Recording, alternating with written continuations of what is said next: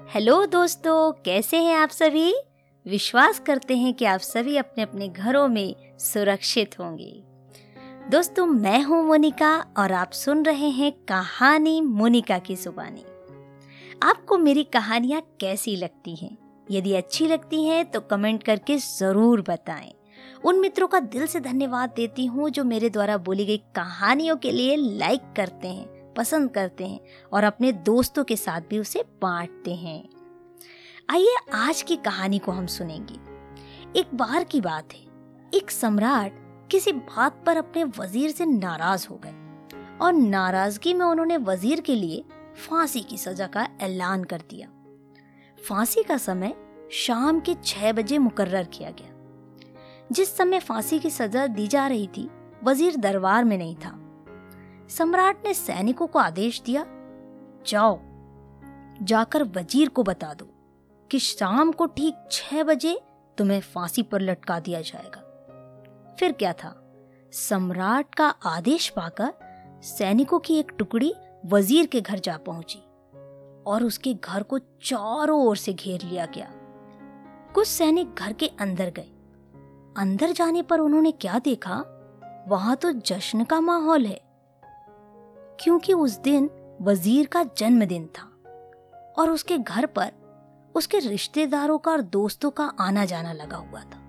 बड़ी चहल पहल थी, बड़ा नाच गाना चल रहा था। अच्छे अच्छे पकवान बनाए गए और पकवान की खुशबू से पूरा घर महक रहा था।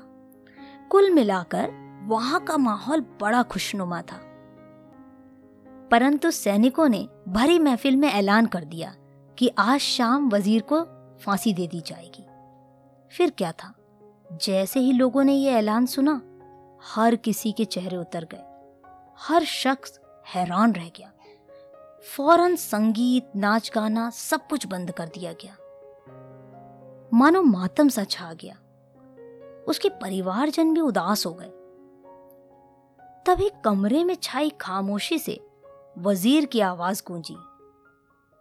ऊपर वाले का लाख लाख शुक्रिया कि उसने फांसी के लिए शाम छह बजे का वक्त दे दिया। तब तक तो हम जश्न मना सकते हैं। वज़ीर की बात सुनकर दोस्तों में और रिश्तेदारों में और परिजनों में बड़ा आश्चर्य छा गया। सबने उससे यही कहा। अरे, ये कैसी बातें करते हो? फांसी की सजा सुनाई गई है तुम्हें? और तुम जश्न मना रहे हो? तुम मरने वाले हो। वज़ीर ने किसी तरह सबको समझाया और जश्न फिर से शुरू करवाया। दोस्त उदास थे, लेकिन वज़ीर की खुशी के लिए जश्न में शामिल हो गए। यह खबर सैनिकों द्वारा राजा तक पहुंचाई गई और राजा पूरा माजरा जानने के लिए वज़ीर के घर जा पहुँचा। वहाँ पहुंचकर उसने सबको जश्न मनाते हुए देखा। तो वह भी दंग रह गया। उसने वज़ीर से कहा, तुम पागल हो गए हो क्या? शाम को छह बजे तुम्हें फांसी पर लटका दिया जाएगा। और तुम जश्न मना रहे हो? तुम मरने वाले हो? वज़ीर बड़े ही अदब से बोला, हुजूर, आपका बहुत बहुत शुक्रिया कि आपने फांसी का वक्त शाम छह बजे मुकर्र किया। इस तरह मुझे शाम छह बजे तक का वक्त मिल सका। यदि आप मुझे ये वक्त ना देते तो मैं अपने परिवार, दोस्तों और रिश्तेदारों के साथ जश्न कैसे मना पाता? फांसी पर लटकने के पहले मेरे पास शाम तक का वक्त है और मैं ये क्यों जाया करूँ? मेरे पास जितना भी वक्त है, उसे मैं खुशी खुशी गुजारना चाहता हूँ। जैसे ही ये बात राजा ने सुनी वज़ीर को गले लगा लिया और कहा, जिस इंसान को वक्त की कदर है, जो ज़िंदगी का हर लम्हा खुशी खुशी गुजारना चाहता है, उसे भला मौत कैसे दी जा सकती है? उसे जीने का पूरा अधिकार है, पूरा हक है। तुम्हारी बातों ने मेरा दिल खुश कर दिया।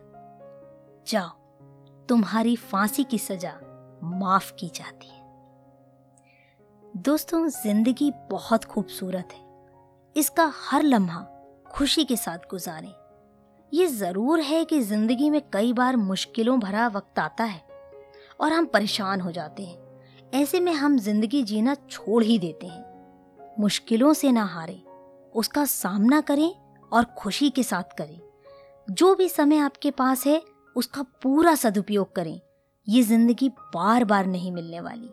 इसे खुलकर जी आइए, प्रभु के द्वारा दी गई इस ज़िंदगी को आनंद के साथ जिए, खुशी के साथ जिए।